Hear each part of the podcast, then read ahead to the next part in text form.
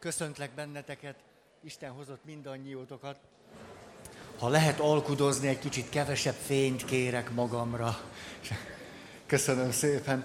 Örülök, hogy itt vagytok. Na most aztán folytatjuk azt, amit abba hagytunk tavaly, vagyis a nagy témánk a sémákkal összefüggésben tud megjelenni és megfogalmazódni. Szó sincs róla, hogy öncélúan valamiféle látszatát próbálnánk kelteni annak, hogy sématerápiás tanfolyamon ülnétek. Erről szó sincsen. Csak hogy van nagyon gazdag, nagyon használható, érdemleges szakirodalma annak, amit aztán így neveztek, hogy sématerápia. Ebből dolgozunk, ez hoz nekünk nagyon sok izgalmas, használható, gyakorlatban alkalmazható fölismerést. Már csak azért is, mert egy elég árnyalt, nagyon sok információt a segítő kapcsolatból lepárlódott, eszenciális értéket hordoz. Na tehát erről beszélünk. Én már nem tudom, hanyadik sémánál tartunk. Minden esetre most az önfeláldozás sémáról van szó, és még mielőtt belekezdenék, talán még ezt sosem mondtam, de nagyon ide kívánkozik, hogy valahogy rátok másképpen nézek, mint egyébként bárkire, bármikor, amikor előadói helyzetben vagy szerepben vagyok.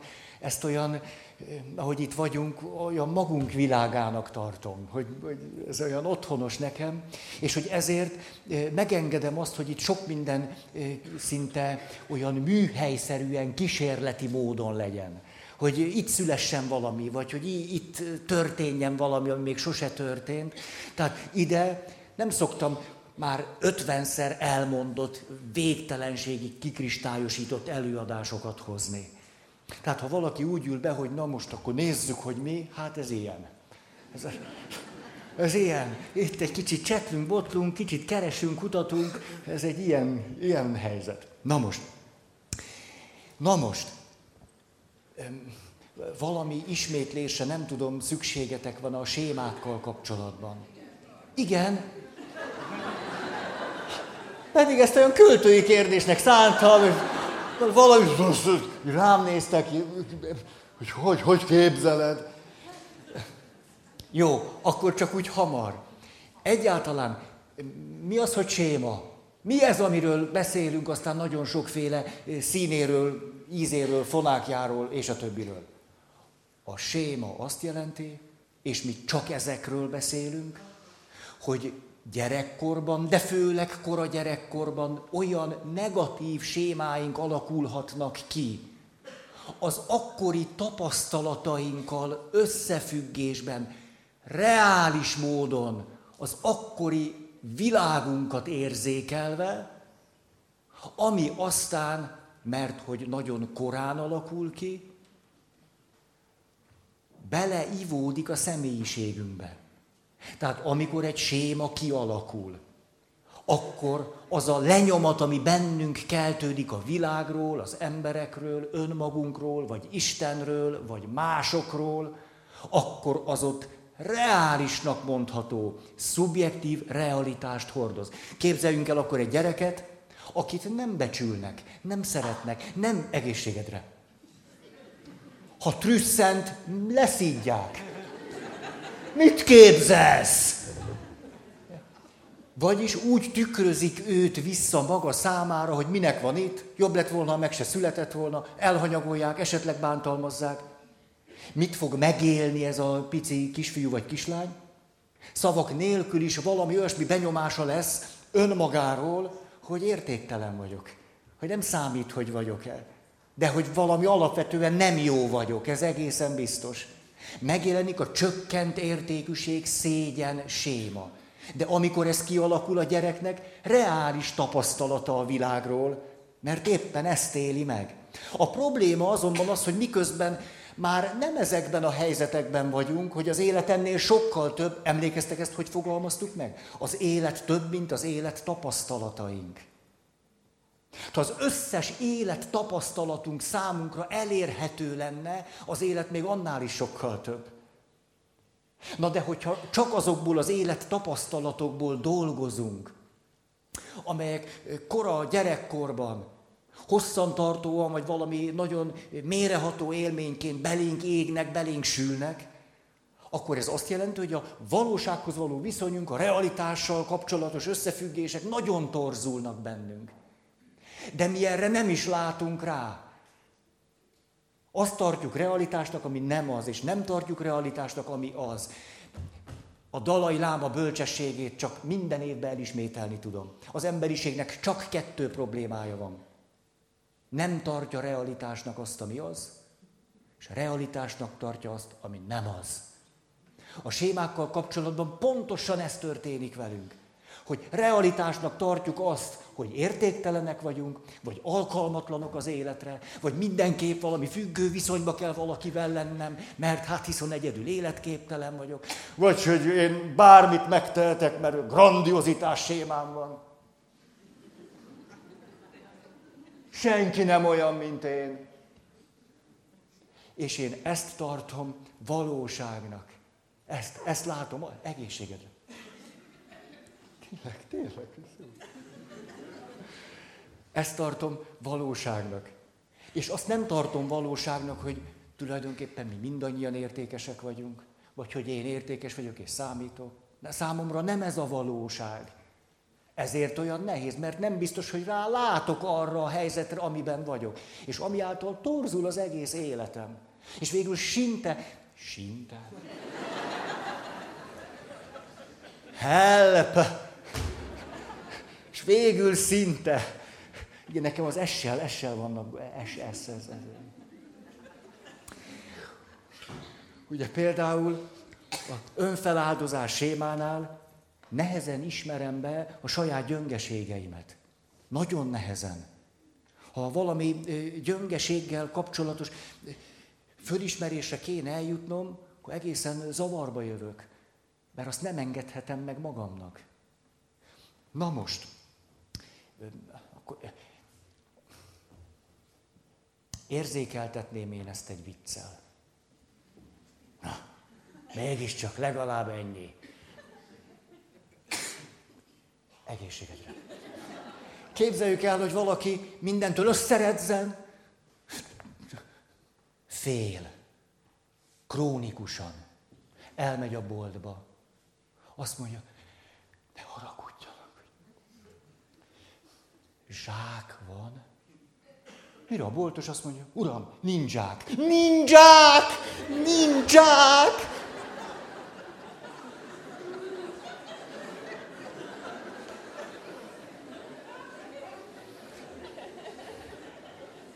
Ha itt vége lenne ugye a viccnek, akkor azt mondanátok, hogy még ebből valami kisülhet. De hát úgy elszaladt egy hét múlva rádöbben, hogy nem véletlenül akart zsákot, és az még továbbra sincs. Ezért bemegy ismét a boltba, de még jobban fél, már előre hangoltan, mert a boltba is rettenetes dolgok tudnak történni az emberrel. A világ nem biztonságos. Még nagyobb félelemmel kérdezi, hogy tessék mondani, van zsák?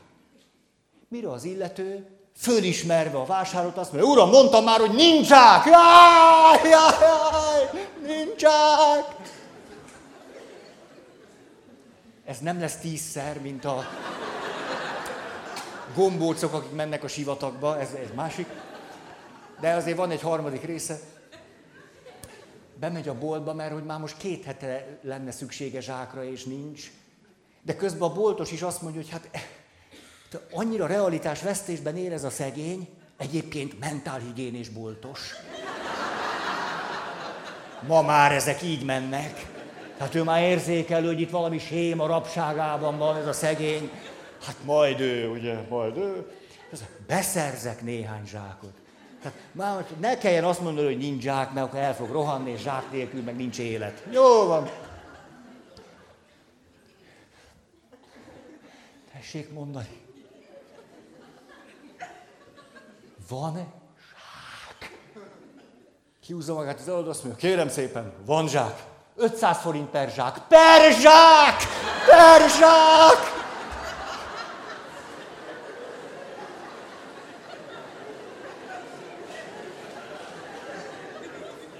Ez a séma. Ennél jobban ezt nem tudom kifejezni. Tehát már előre vagyunk hangolva. De amikor valaki elkezdett félni, akkor azt ott joggal tette. Ez azért annyira jelentős, mert felszabadíthat minket az alól, hogy magunkat rossznak tartsuk. Hogy amikor az első fölismeréseink lesznek, hogy miért szídom én magam állandóan, hogy miért kerülök én állandóan függő kapcsolatokba, miért nem merek élni és kezdeményezni. Ilyen óvatosan elhúzódtatok, látom a múltkori az... ne, jó, tiszteletben tartom. De tényleg, és cseréltetek helyet is. és te szemmel tartasz engem. De hol tartok? Azt, hogy szemmel tartasz, de én hol tartok? Ne, ne, azt a perzsák, látjátok, hogy besült nektek? Azóta már nyolc mondatot mondtam, és te még mindig a perzsáknál vagy. Gyanús! Igen. Nagyon, igen, hogy nem felejtünk el dolgokat, és, és jól tudunk emlékezni. Tehát akkor ott tartottam, hogy az milyen jó, hogy felszabadulunk az alól a teher arról, amikor úgy félve óvatosan merjük meglátni a saját gyöngeségeinket, hogy mi hogyan hozzuk létre, hogyan látjuk bele, hogyan nagyítjuk föl, hogyan provokáljuk ki a környezetünkből reggeltől estig mindazt, ami aztán még jobban aktívvá teszi a sémáinkat, mire azt mondjuk, na ugye megmondtam, senki se szeret. Ahogy zokog a nő, és azt mondja a barátnőjének, hogy nekem egy barátnőm sincs.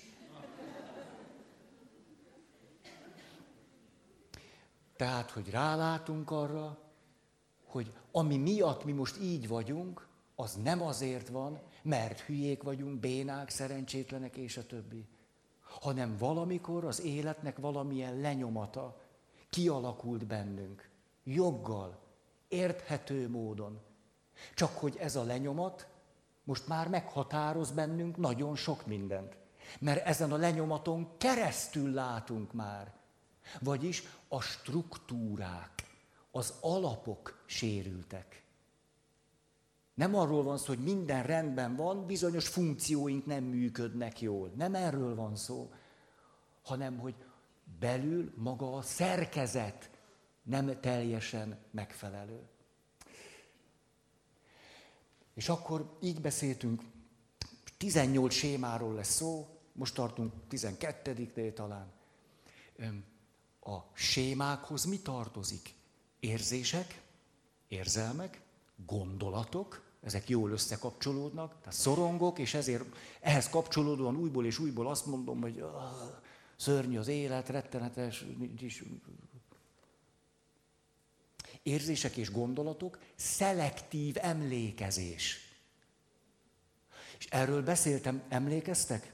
Hogy ha valaki hajlamos a szelektív emlékezésre már eleve, és elmegy mondjuk egy segítő kapcsolatba, és a segítő kapcsolatban semmi másról nincs szó, mint hogy mi rossz volt a gyerekkorában, még jobban elmélyül benne annak a tudata, hogy a gyerekkora nagyon rossz volt.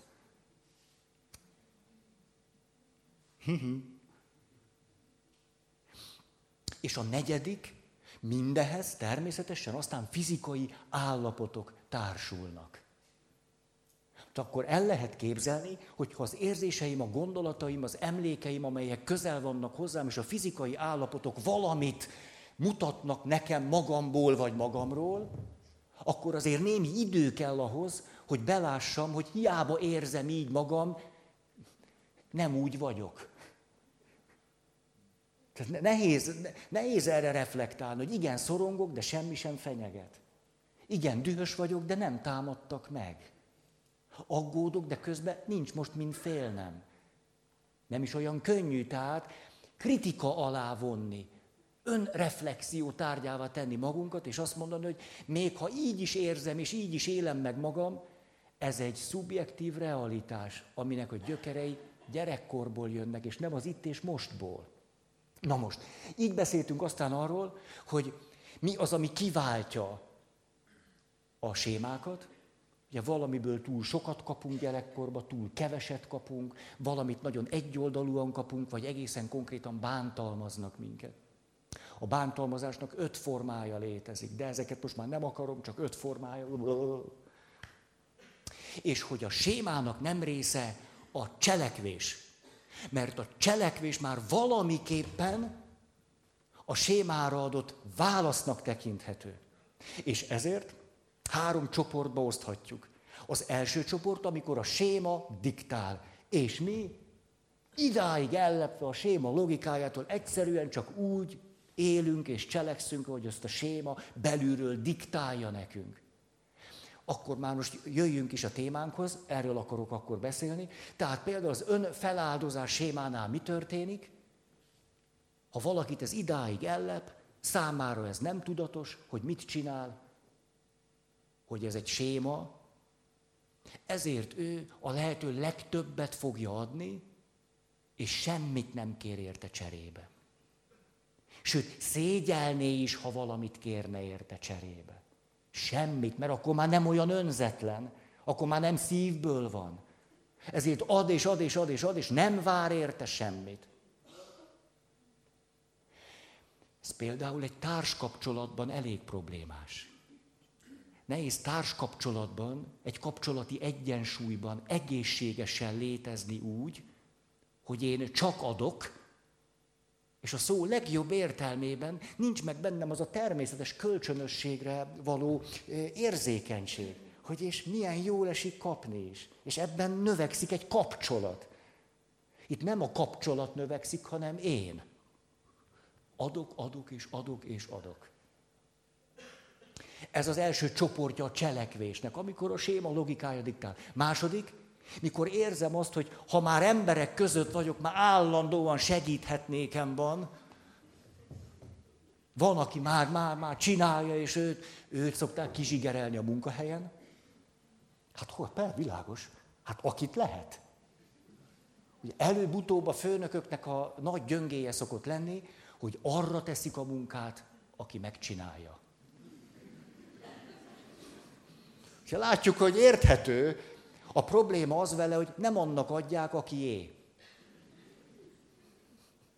Hát te mindig ott állsz a sorba elől, te fogod kapni. Tehát a második, mikor már megéled azt, hogy jaj, ez sok, ez elviselhetetlen, elkerülöd azokat a helyzeteket, amikben azt tapasztalod, hogy egyszerűen nem, nem tudsz uralkodni magadon, mert már akkor is segítesz, és fölajánlod a szolgálataid, és mész haza este, és azt mondod, hogy megbolondultam. Két hete nem aludtam ki magam, és most elvállaltam, hogy szerdán nem tudom, mit csinálok hajnaltól. Hát mert annyira átéreztem, hogy segítségre van szükség, hát nem is bírtam azt mondani, hogy nem. Ezért aztán hozol egy döntést, ezt ne lehessen velem megcsinálni. Ezért elkerülöd ezeket a helyzeteket. Inkább hagyjuk is, hogy nem, nem, nem, nem, nem. Én hullára dolgozom magam a munkahelyen. Kész vagyok. Úgyhogy inkább nekem most ne legyen barátom vagy barátnőm. Mert akkor még este is folytatódik az egész. Hát azt már nem. Legalább, ha hazamegyek, ott akkor egy kicsi nyugi van ér egy kicsi nyugi, tehát akkor haza, hát persze tízkor érek haza, hát mondják is a kollégáim, hát hogy vagy te ben kilencig? Hát hogy sok a munka.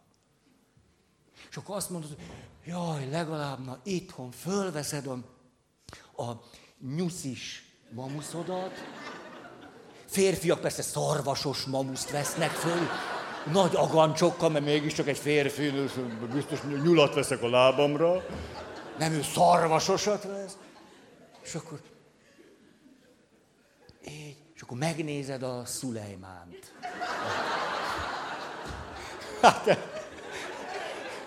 kár, hogy nem láttam belőle egyet se, de most hallottam, hogy leveszik a műsorról. Hát most, most, most, mondd ezt. Hát ez volt az egyetlen örömem, Hát reggel 9 este 9-ig toltam, és akkor végül a mamuszba egy meleg teával, a csuporral a kezembe megnéztem a Szulejmánt, és most sincs. Engem a dzsungeles izé nem érdekel, kimennek a dzsungelbe. Az a Szulejmán, az, csak úgy kikapcsol. Tehát azt mondod, hogy neked bőven elég a munka. Már egy kapcsolat, ne kelljen már egy férfivel törődni. Nem. Azt, azt már ne. Elkerülöd a helyzetet. Harmadik, amikor túl kompenzáljuk a séma belülről minket indító logikáját. Tehát például a lelkül legkevesebbet adjuk másoknak. Most nem, nem, nem, én tudom, én tudom, én lépre megyek. Most nem, nem. Előadás? Nem, hogy ennyit kapnak, ennyit. Új anyag? Ennyi. Engem nem fognak kihasználni. Persze, így, így dögöljek meg a színpadon, nem? Azt nem, majd elücsörgök itt. Csak minimálisan. Kedd este, hogy szórakoztok, én meg mellózok. Szóval ez a harmadik módja annak, ahogyan a belső sémáinkra cselekvés szinten reagálunk. Tehát belemegyünk, elkerüljük, túl kompenzáljuk. Az önfeláldozás sémánál maga a kifejezés problémákat okozhat sokaknak. Tudom, májusban beszéltünk erről, hamar átvenném veletek, csak hamar, fő vonások. A behódolással szemben és ellentétben a behódolásnál nem egyszer a saját meggyőződésem ellenére is, a félelem miatt, hogy majd megbüntetsz, vagy valami rosszat teszel, vagy esetleg a kapcsolatunk megszakad, ezért a belső meggyőződésem ellenére is megteszem azt, amit kérsz, vagy mondasz, vagy amiről azt gondolom, hogy meg kell tennem. Az önfeláldozás sémával nem így áll. Itt az történik, hogy egy nagyon erős belső meggyőződést élek át. Egy belső késztetésem van arra, hogy segítsek. Igen ám, de itt tegyünk egy nagyon fontos megkülönböztetést. Amit, aki ezzel a sémával van, nagyon gyakran nem tesz meg. Ez pedig a következő. Azért, mert én nekem van egy nagyon erős belső késztetésem, muszáj segíteni, önfeláldozni, felelősséget vállalni, muszáj. Ez nem jelenti azt, hogy én szabad vagyok belül. Azért, mert belső a késztetés, nem jelenti, hogy szabad vagyok. De aki ezt a megkülönböztetést nem teszi meg, ő azt mondja, hát de belülről, belülről nem kényszerített engem senki. Én magam vállalom, csak nem vagyok szabad benne. Ez a kulcsa annak, hogy miért nevezhetjük ezt sémának. Mert ha valaki szabadon odaadja az életét, vagy szabadon hoz egy áldozatot, hát annál többet ember keveset tud a világon. Szabadon másokért cselekedni. Ez gyönyörű dolog. De azért, mert belülről érzem a késztetést, még nem vagyok szabad. Sőt, éppenséggel itt a sémánál egyáltalán nem vagyok szabad. Azért, mert mi az, ami a cselekvésre indít belül, miközben lehet, hogy ez sosem válik tudatosra, hogy tulajdonképpen miért is, miért is teszem és teszem és teszem. Miért? Itt nem a büntetéstől félek, hanem attól, hogy ha nem segítek, akkor kényelmetlenül fogom magam érezni. Bűntudatom lesz. Gyötör majd a lelkiismeret, hogy elmentem valaki mellett, valami mellett. És ez súlyosan elkezdi roncsolni a saját magamról alkotott pozitív képet. Hát ez nem, nem, én nem vagyok ilyen. Én nem vagyok szívtelen, én nem vagyok rossz ember. És nem akarom átélni azt a bűntudatot, ami azzal jár, hogy nem segítek. Ez a bűntudat egyébként, megint csak, hogy itt egy sémáról beszélünk, neurotikus bűntudat, irreális bűntudat. Ezt már a kisújjatokban van, hogy létezik ilyen, hogy neurotikus bűntudat. A neurotikus bűntudat azt jelenti, hogy akkor is bűntudatom van, ha nem követek el bűnt. Nagyon egyszerűen, ha már a szavakat használjuk. Tehát nem teszek rosszat, vagy nem mulasztok, De mégis lelkiismeret furdalásom van. Ezért a bűntudat irreális vagy neurotikus. Mm. Mm. Aki az önfeláldozás sémával él, ez a séma, mert hogy a személyiségében van, ezért az életének több területén megjelenik. Ezért lehet az, hogy a munkahelyén is általában így működik, a séma logikája szerint, valamilyen cselekvéssel reagálva rá, de otthon se tudja magát függetleníteni ettől a belső világától. Na most, mi a háttere? Éppenséggel nem az, mint az előző sémánknál a... Mondjátok. Igen. Mert ott nem egyszer azt látjuk, hogy van egy nagyon erős szülő, vagy két nagyon erős szülő. Na most csinálod, annyi neked. És megtanulom, hogy életben maradás föltétele, hogy meghúzzam magam és csináljam. Itt nem ez történik, hanem nem egyszer éppen ellenkezőleg, van, hogy az apa például nem is érhető el, sem fizikailag, sem érzelmileg. Van mondjuk egy szál anya, aki beteges. Krónikus beteg. Gyámoltalan. És egészen pici koromtól kezdve az az élményem, hogy valaki, aki engem szeret, valaki, akinek valamennyire fontos vagyok, állandó segítségre szorul. És tényleg így van. Mert heti kétszer az én édesanyám egy lehúzott rolójú, sötét, hűvös szobában fekszik háromnegyed napot, mert fáj a feje. Az én édesanyám depressziós. Krónikusan depressziós. Mind október körül elkezd rosszul lenni, és ez így megy egészen májusig. És én ezt látom, hogy ez az élményem tehát, hogy az alapvető kapcsolata fontos engem szerető személyen az egy nagyon sajátos jellegű, hogy ő rám szorul. Gyönge, kiszolgáltatott, segítségre szorul. És ezért én nem tudatosan is fölfogom ezt a helyzetet, megértem, hogy miről van szó, ráhangolódok valakire, hiszen onnan jön a szeretet, ő az anya, ő az apa, és kialakul egy ilyen jellegű séma.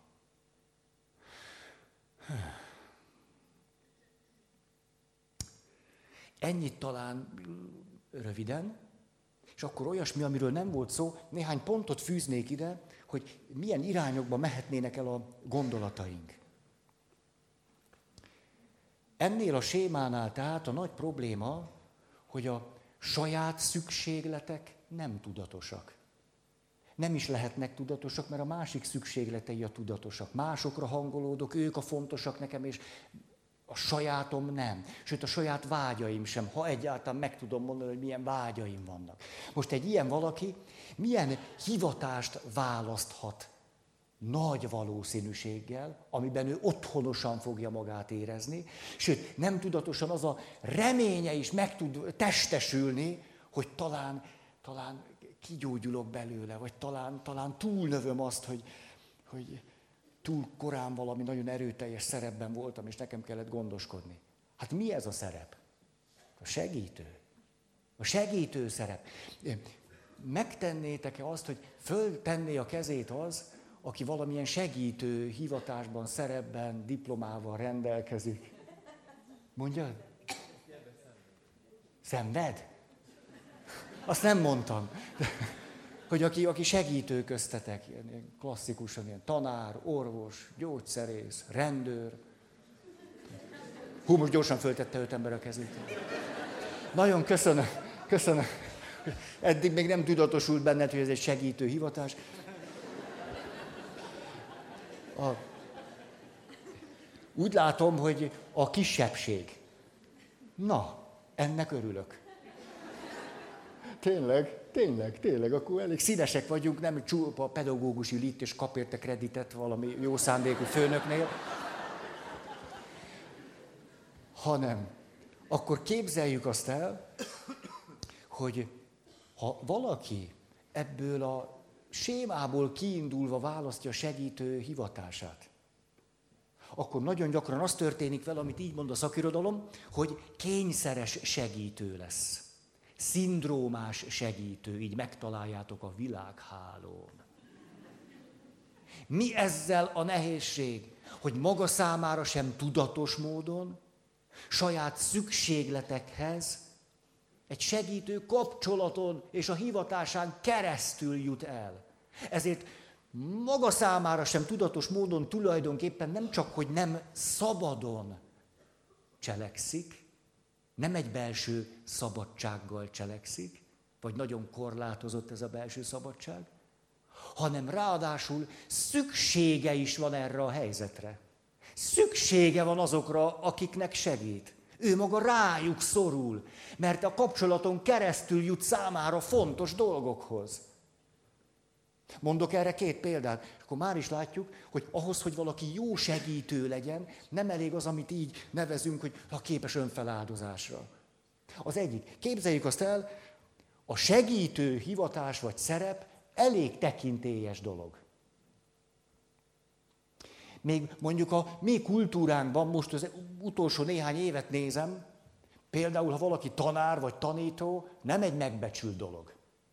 Ugye? Nem, nem túl megbecsült.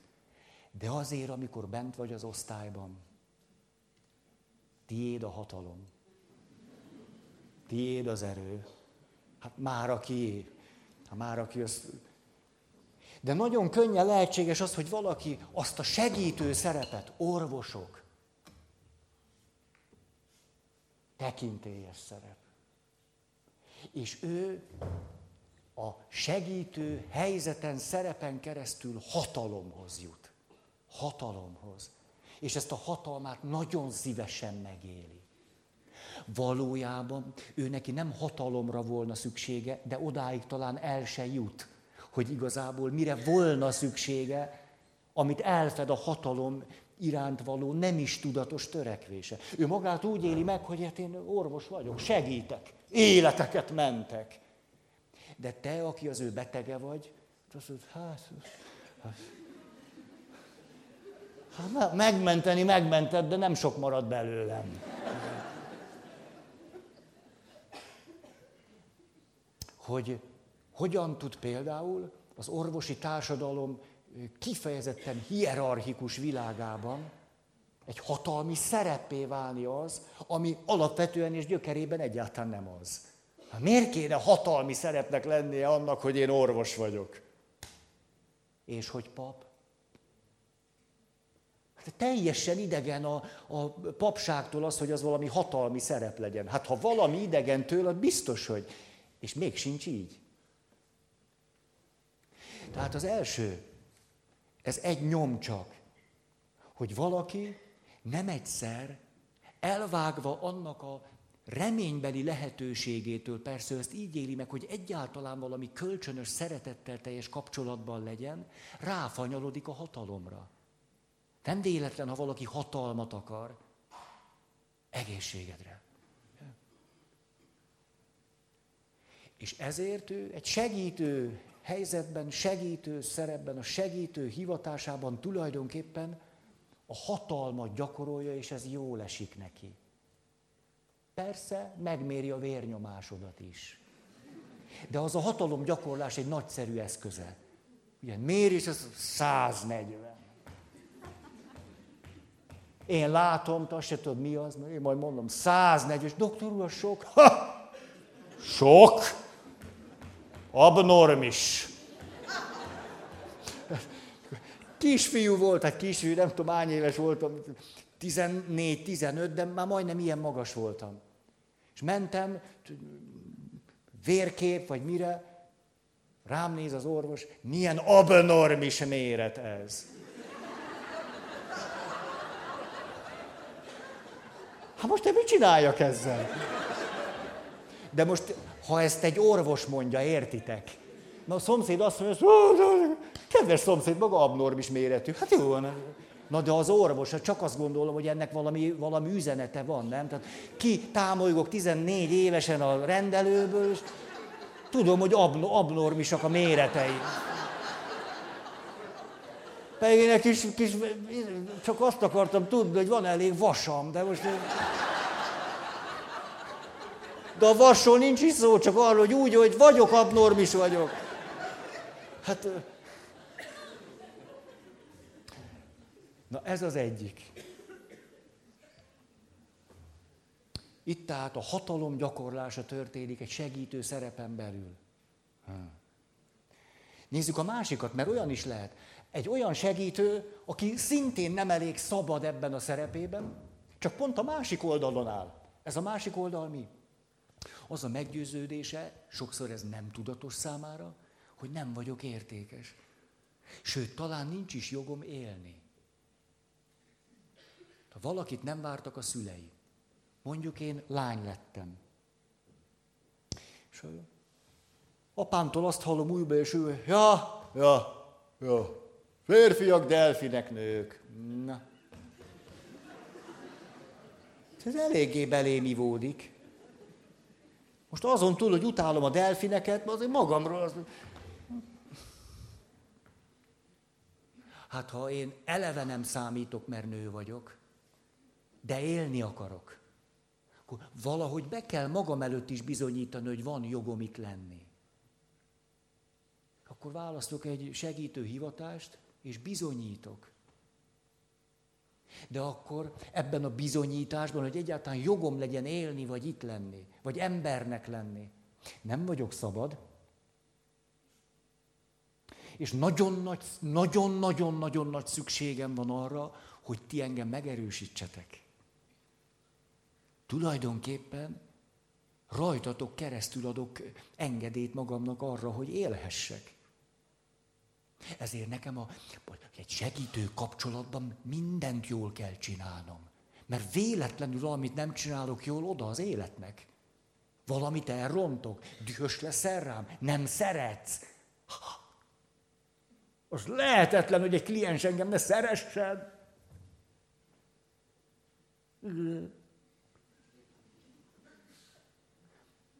Mi történik akkor, ha valaki csak a hatalmat gyakorolja, a csak most tegyük idézőjelbe, vagy állandóan tulajdonképpen koldulja azt, hogy ő neki legyen joga lenni, hogyan hat ez a segítő helyzetre? Mind a kettő nagyon negatívan hat rá. Mert mind a kettőben te tulajdonképpen eszközzé váltál. Az én hatalmi törekvéseim eszköze vagy, de van hozzá egy egész intézményrendszer, amiben én kitalálom, hogy ezt hogy fogom működtetni. Vagy az én élethez való jogosultságaim megszerzésének vagy az eszköze. Az egyik esetben tanárként, orvosként, papként, akárhogyan, rendőrként, tűzoltóként. Nincs bennem semmi együttérzés. Nem vagyok együttérző. Hát ez a hatalommal ellentétes. Hát nem engedhetem meg magamnak az együttérzést. De nehéz akkor úgy egy másik ember javára lenni, hogy nincs bennem együttérzés. Másik esetben nagyon problémás úgy egy másik ember javára lenni, hogy nem tudok vele konfliktusokban létezni. Hogy nem merek egy véleményt képviselni. Hogy nem merek neki valamit megmondani, ami neki nem esik jól. Hogy tudok valakinek segíteni, ha én minden konfliktust kerülök, és mindig nem tudatosan az a célom, hogy ő jól érezze magát? Hát, akkor nem tudok neki igazán segíteni. Tehát akár melyik szélsőség is, és aztán ennek mindenféle színe, fonákja, Valójában én éppenséggel fehér köpenyben vagyok itt, és mondhatom azt kívülről napi 12 órát, 24 óra, és hogy mekkora segítség az a másiknak, sok az árnyék. De itt is mosolyoghatok napi 18 órát, én vagyok a világ legkedvesebb segítője. Most valaki jön hozzád, és azt mondja, hogy hát én azt gondolom, megölöm magam. És akkor mit kedveskedsz vele? Mit az, hogy, hogy? Hogy? Jaj, hát nem érdemes. Ne. Ne. Me, meg akarod ölni magad? Hát ennek felesett réfa. Akkor az azt jelenti, hogy holnap már neked nem lesz. Neked nem lesz. Nekünk itt lesz, de neked nem. Mert most te ezt mondtad. Most akkor te ezt akarod? Te ki akarod magad írni az élők sorából?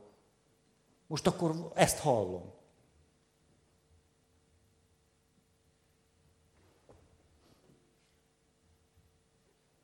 Nem azt mondom, hogy a második mondatom legyen ez. De hát ha nem merek valakivel konfliktust vállalni, az hogy? Úgy nem lehet segíteni valakinek. Mindig csak úgy csinálni, hogy jó lessen neki.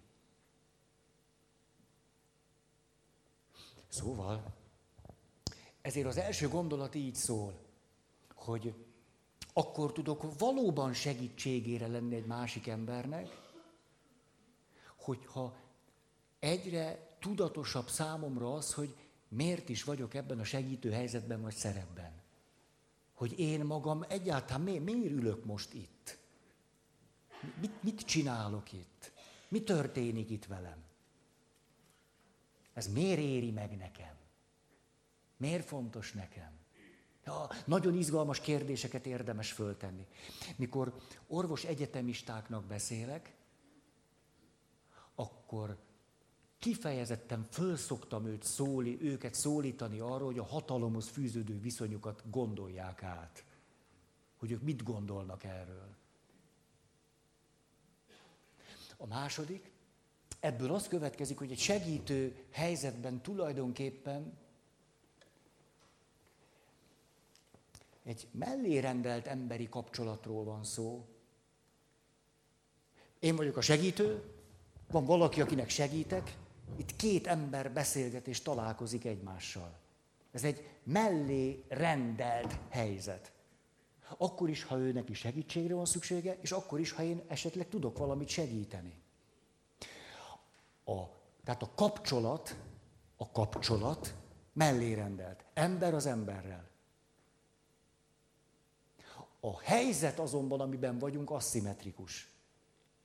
Mert az a helyzet, amiben ez a mellérendelő kapcsolat létrejön, abban te segítséget kérsz, én pedig próbálok neked segíteni. Ebben van egy asszimetria a helyzetben. Ezt azért érdemes látni, mert az aszimmetrikus helyzet a kliens javát szolgálja. Hát azért telefonálok, 9-11, csak nem veszi föl senki itthon, hiába próbálom, ezt nem tudom. Mert azt gondolom, hogy én bajban vagyok, és te tudsz nekem segíteni. Hát éppen azért szólok neked, mert te jó hely, jobb, sokkal jobb helyzetben vagy, mint én. Te tudod, hogy mit kell csinálni a tűzzel, én nem. A betörővel én nem. Tehát éppenséggel Emlékeztek a példára, nem mindig csak olyan óvatosan, meg mindig, mindig olyan puhán, meg de rendben van. Valaki állandóan csak olyan puhán, meg óvatosan, akkor hogy fog, hogy fog nekem segíteni? Hát néha nem az a segítség, hogy puhán, meg óvatosan. Szóval a kapcsolat szimmetrikus. Ember az emberrel. A helyzet aszimmetrikus. De az aszimmetrikus segítő helyzet a kliens érdekét szolgálja. Az ő, miatta van így. Nem azért, hogy én a hatalmamat gyakoroljam. Aha. Ez a... Na, jó. Akkor még, még egy pici... Mikor valaki egy segítő helyzetben van, és az a szerepe, hogy segít, elkérem ezt már akkor az egyébként legalább három szerep. Mutogatok nektek ebből valamit. Az első, ami miatt arról beszélünk, hogy a kapcsolat mellé rendelt, ember az emberrel. Mindig ott vagyunk emberként. Emberként. Beszélgetek egy hajléktalannal, lehet, hogy én vagyok a szociális munkás, de emberként érzem, amit érzek. Emberként rendülök meg, Vagy emberként próbálom távol tartani magamtól azt, amit mond, mert úgy érzem túl sok. Emberként érzem őt büdösnek, és jut eszembe az, hogy ú, öt percnél tovább nem tudok vele egy légtérbe lenni, vagy megyek, kinyitom az ablakot, mert egyszer nem tudom elviselni. Hát ember vagyok. És kell is nagyon, hogy a segítő helyzetben legyen egy ember, aki a saját szükségleteivel is tisztában van, a saját gyöngeségeivel, hogy bír-e szagokat, vagy nem, vagy saját előítéleteimmel, és a többi. De ahhoz, hogy segíteni tudjak, nem csak emberként vagyok ott, hanem, hogy egyáltalán én egy segítő hivatásra adtam a fejem, van bennem egy erős reménységgel élő, nagyszerű segítő. Majd én segítek. Jó helyre jöttél. Nagy gyere csak ülj. Hát enélkül, hát enélkül mi van? Az, hogy, ó, hát te, ahogy látlak, én is csak any... Hú, de nehéz az élet. Jaj, jaj, jaj. Hát tényleg én eddig azt gondoltam, hogy nekem is vannak nehézségeim, de most, hogy téged látlak, hát, hát az tényleg semmi. Hát az nulla. Hát, hát kell valaki, aki azt mondja, na, majd azért lettem sebész. Hol az a csont?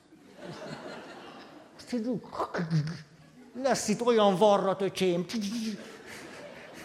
Ez kell hozzá. Hát kell hozzá. Ez nem elég. Van egy harmadik is.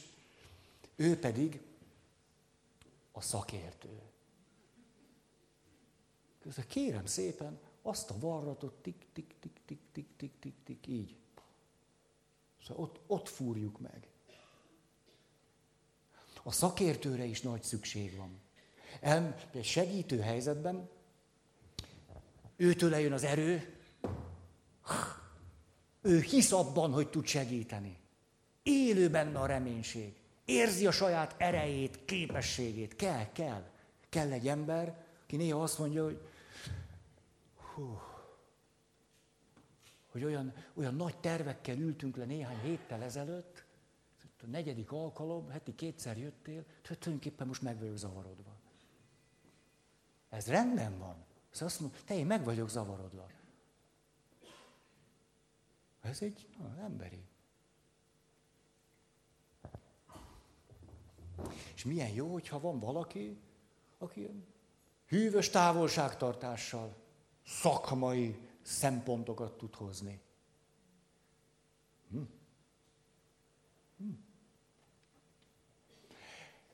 Az alapélményem, történetem, valaki súlyos depressziós volt de olyan sokféle tünete volt, nem tudták pontosan rögtön kitalálni, hogy mi is ez, és sokadik orvosnál járt, és végül egy pszichiáterhez került, és a pszichiáter megkérdezte tőle, hogy hát mondaná meg, hogy tulajdonképpen az eddigi mondjuk beteg orvos találkozásaiból mi jelentett önnek valódi segítséget. Tehát azt mondja, hogy hát most legalább már öt orvosnál voltam, tulajdonképpen egyetlen egy orvostól kaptam valami használhatót, aki miután beszélt velem, megnézte a leleteim, azt mondja, magának B-típusú depressziója van.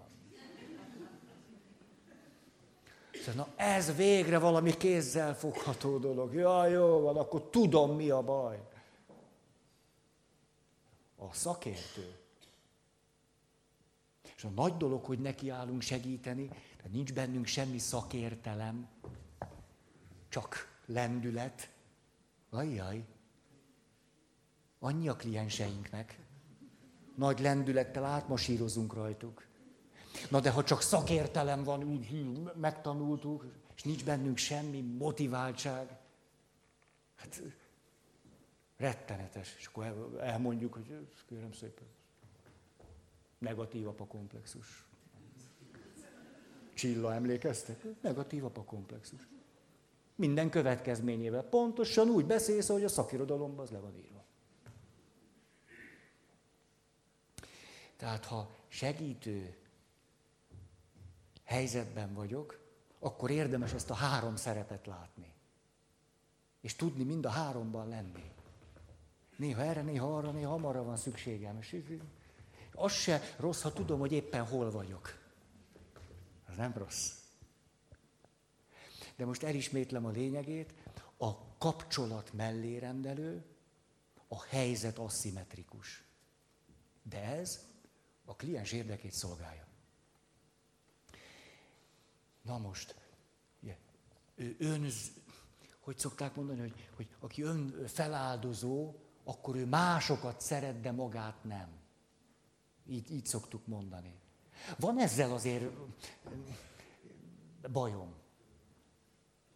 hogyha azt mondjuk, hogy valaki másokat szeret, de saját magát nem, hogy lehet, hogy az, amit ő olyan jól csinál, ami egy valódi szeretet, hogy az saját magára semmiképpen sehogyan sem vonatkozik. Ez nekem nagyon gyanús. Mert az a tapasztalatom, ha valaki tud szeretni, ha én tudom magamat szeretni, az lehetetlen, hogy ez, ez, ennek ne legyenek következményei a többi emberre vonatkozóan. Lehetetlen. Hát azáltal tudom magamat szeretni, hogy tudok együttérző lenni magammal, törődni magammal, értékelni magamat, számíthatok magamra. Vagyis van bennem nagyon sok olyan kidolgozott képesség, ami nem is tud nem mások felé is megjelenni. Hát megjelenik akarva, akaratlanul. Mert jövök, megyek, és egyszer csak megérint az ő nyomorúsága. Egyszer csak szól hozzám az ő baja. Hát ha valaki, valaki méltán azt mondja, hogy én szeretem magam, azt elképzelhetetlen, hogy másokat ne szeressen. És fordítva, ha valaki valóban szeret egy másik embert, és még egyet, és még egyet, és az valódi szeretet, nem pedig egy séma. Nehéz elképzelni, hogy ez magára egyáltalán nem vonatkozik. Ezt miért mondom? Mert itt akkor el kéne kezdenünk gyanakodni, ahogy mondjuk, hát ő, ő annyira szeret másokat, csak hát magát nem. Ha valakin azt látjuk, hogy magát nem szereti, csak másokat, akkor gyanús, hogy amit ő vagy a környezete szeretetnek hív, annak nagyon nagy árnyéka van, és valaki sokat fogott fizetni.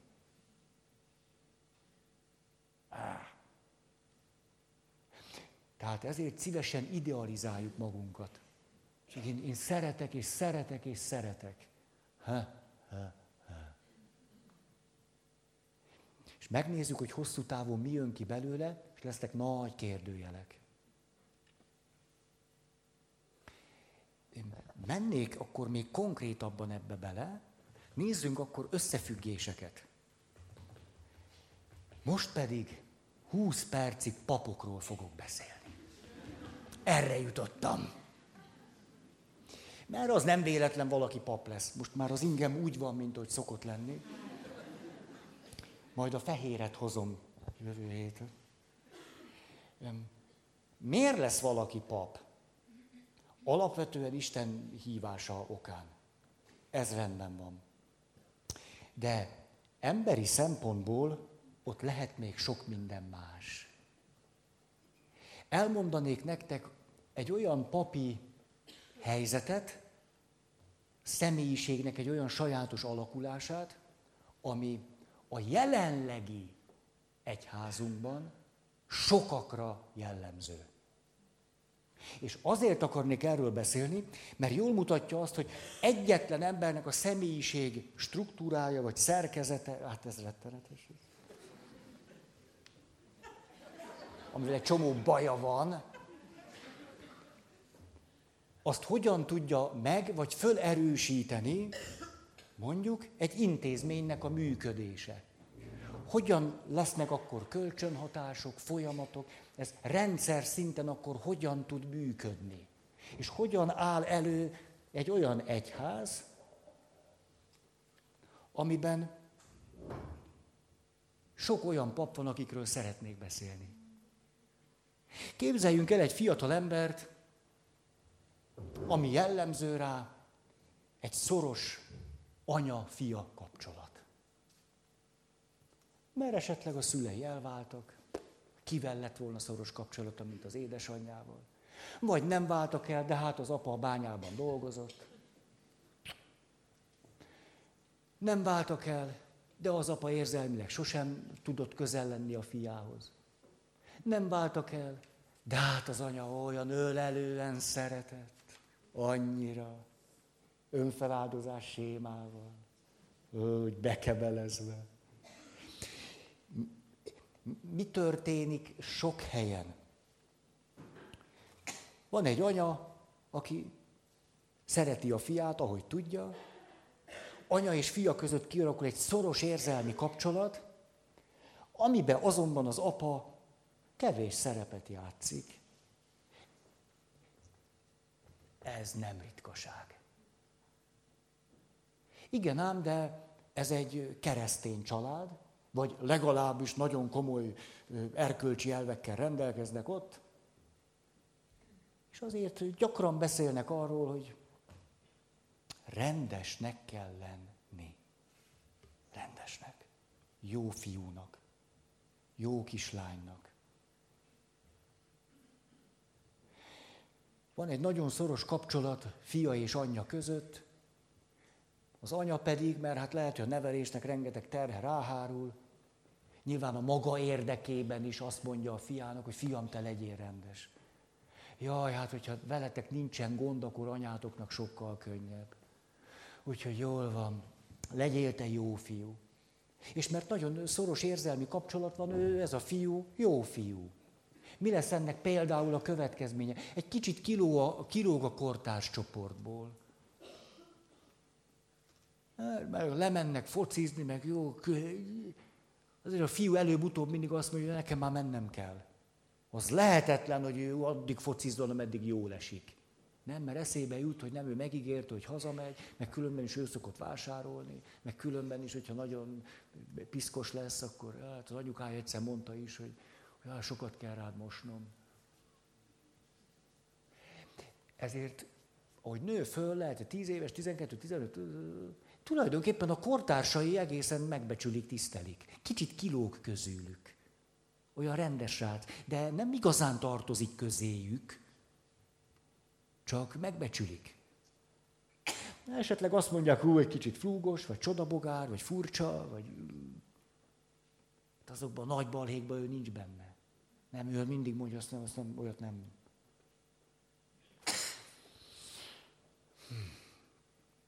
Milyen árat fizet belül ezért a jóságáért? Esetleg az édesanyja azt mondja, hát nem egy kiművelt pedagógus, Ugye van két-három gyerek, azt mondja a fiának, ja fiam, hát azért, ha nem viselkedsz jól, Isten mindent lát, Isten mindenhol ott van. Jónak kell lennünk. Az nem számít, hogy az osztályban többiek milyenek. Te legyél jó.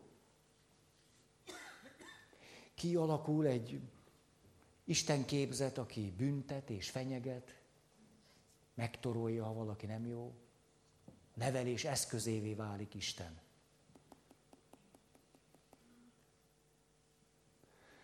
Hát ez a fiú mondjuk az agresszióját nem nagyon meri kifejezni, haragját, indulatát, vágyait is csak hát, jaj, jaj, jaj, jaj, csak ha az rendes. Na de hát egy fiúnak milyen vágya rendes? Na. Mondja neki az anyja, Úgyhogy hát ugye a legtöbb vágy, már eleve a vágyakkal baj van. Aj. Kötelességet kell teljesíteni, nem a vágyak után futni. Az ösztön szó. Ez a fiatal ember rendes srác, szolgálatkész, kicsit olyan magába forduló, kétség kívül, befelé forduló, olyan depresszióra hajlamos, de érzékeny lelkű, nagyon is érzékeny lelkű, esetleg jó szellemi képességekkel. Hát, mint hogyha minden arra teremteni, hogy elmenjen papnak.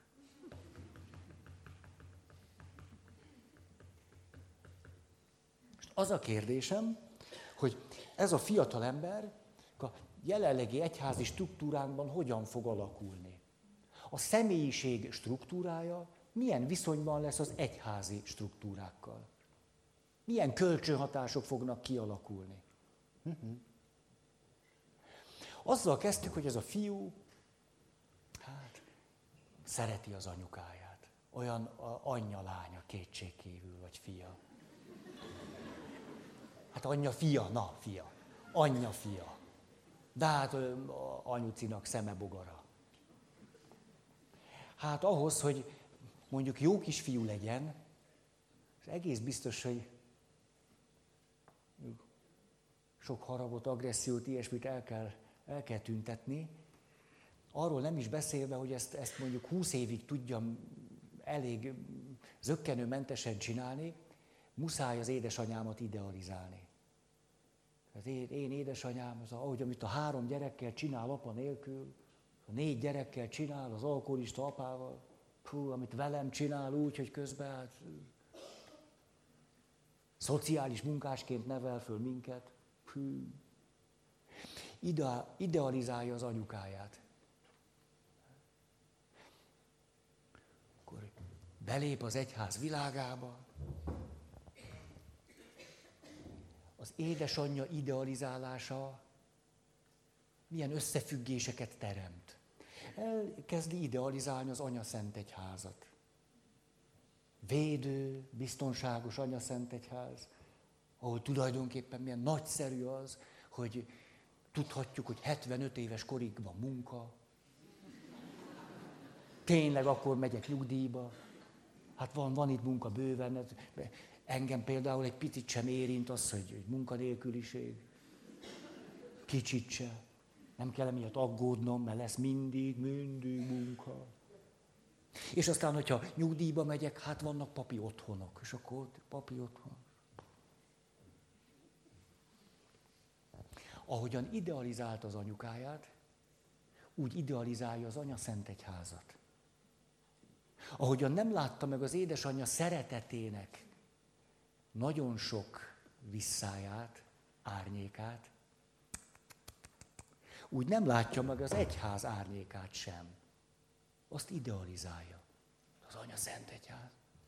A katolikus anya szent egyház.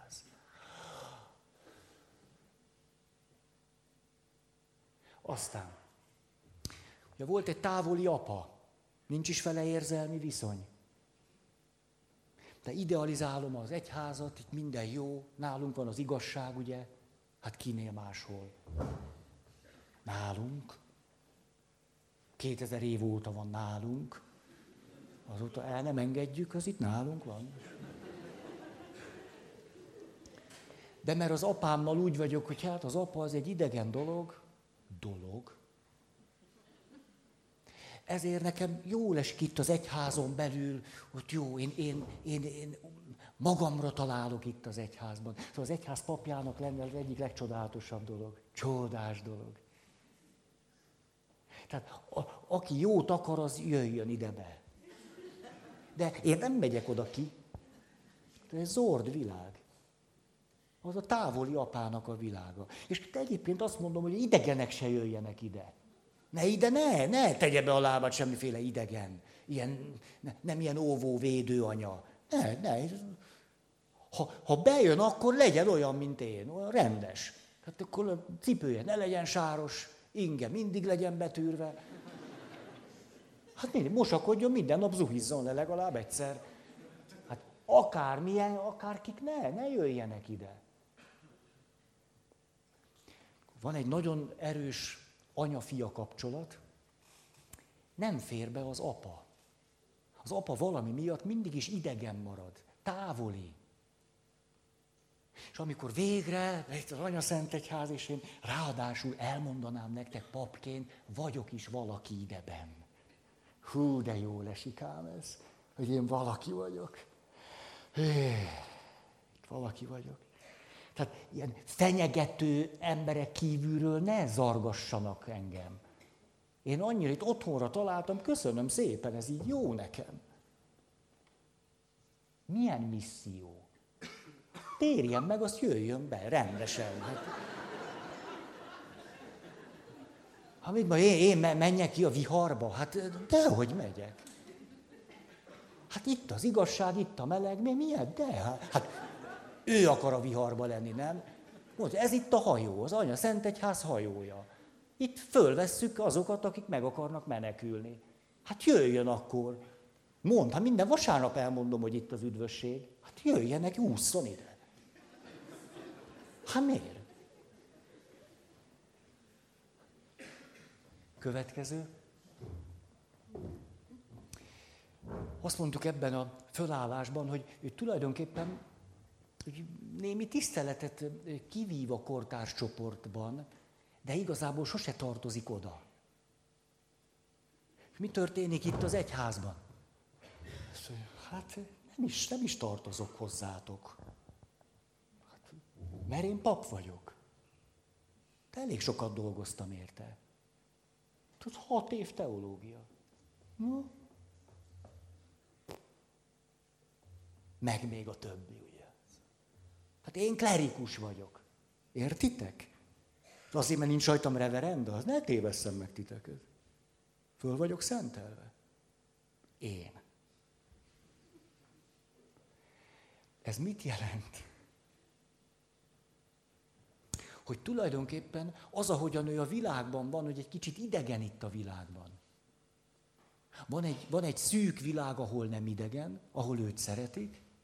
Most ezt a szűk világot sikerült újból megvalósítania itt az egyházon belül, de az idegensége mindenki mással kapcsolatban tulajdonképpen megmarad olyan, olyan idegen, úgy mondja ezt a szakirodalom, erős szociális félelem jellemzi a papok többségét.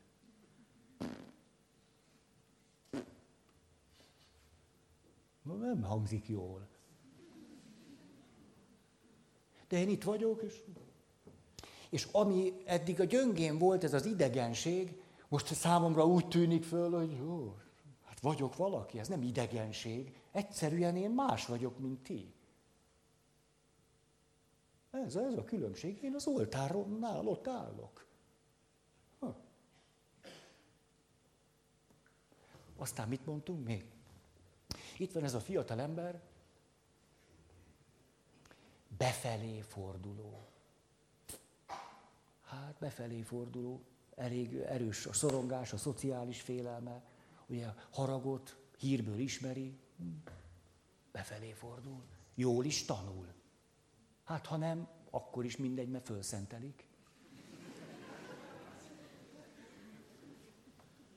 Mi lesz ezzel a befelé fordulással? Hát ő akkor valami zárt világban éli az életét. Nem is kell tudnia a világ dolgairól. Hát minek? Hát mások élnek oda kint, én itt vagyok benn. Tehát van egy plébánia, én ott lakom. És van kulcs, nagy kulcs. Több nagy kulcs. Hát azért, hogy ne jöjjenek be, valami baj ne legyen, ezért van sok nagy kulcs. És nagyon pontosan meghatározom, hogy ki jöhet be. Hát a plébánia nem arra való, hogy oda emberek bejöjjenek kintről, akárkik, sáros csizmával. Nem arra való hanem ott van a béke szigete. Ott, és ott van nekem 1800 könyvem, és azok szépen rendben vannak, persze. Rendben. És, csak. És én onnan kikimegyek a templomba.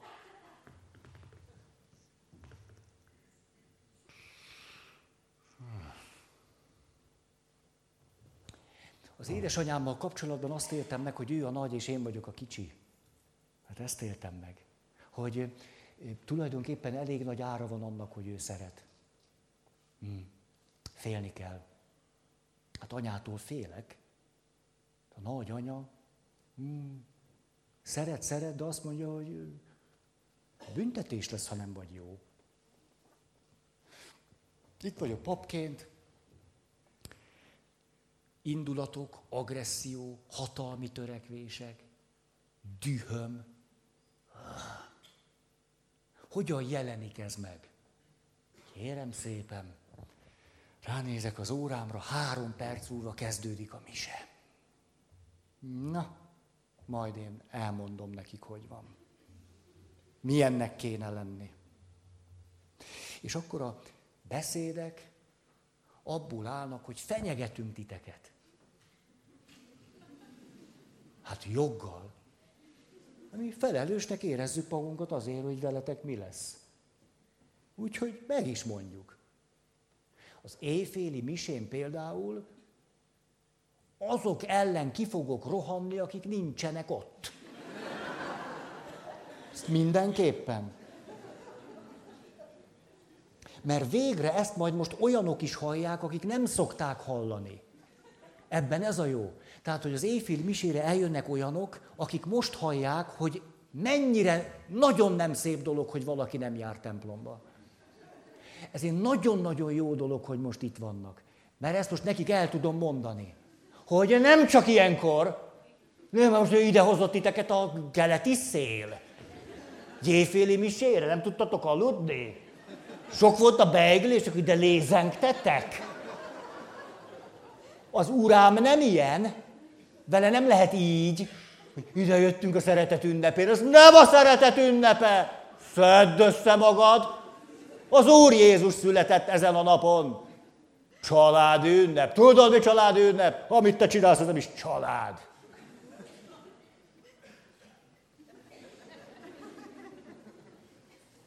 És megvan az összes legitimációja annak, hogy a haragját, az indulatát, az agresszióját és mindent, hogy azt gondolja, hogy ő valaki, hogy azt meg tudja élni. Mert egyébként szorong belül, tehát a beszél után hazamegy, és ott egyedül van. Puk-puk. Csak igazam volt. Őrlődik, csak igazam volt.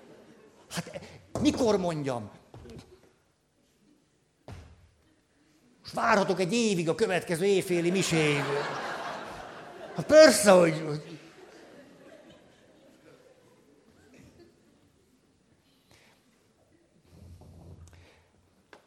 Az a benyomásom, hogy a lelki struktúráink, azok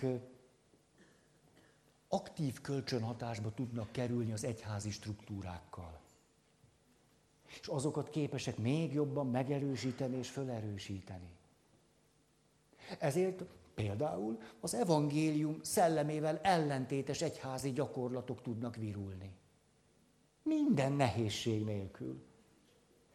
De ha látok mondjuk összefüggéseket, akkor egy picit se csodálkozom ezen, hogy ez miért van így. Hadd napok óta rosszul vagyok ettől, hogy most már sok helyen, ahogy járok és beszélek és találkozom, de minduntalan előkerül ez, hogy a vállások óriási száma, ugye most családszínódus, most már tudatosan is szoktam egy kérdést föltenni. Szerintetek mi az oka annak, hogy ez ennyire így van? És mi szokott ilyenkor történni? Mindenki elkezdi sorolni ugyanazokat a dolgokat. Nem köteleződnek el a mai fiatalok. Kihúzódott a fiatalkor, már 30-40 év, nem vállalnak felelősséget. Ez egyébként mindig az. De most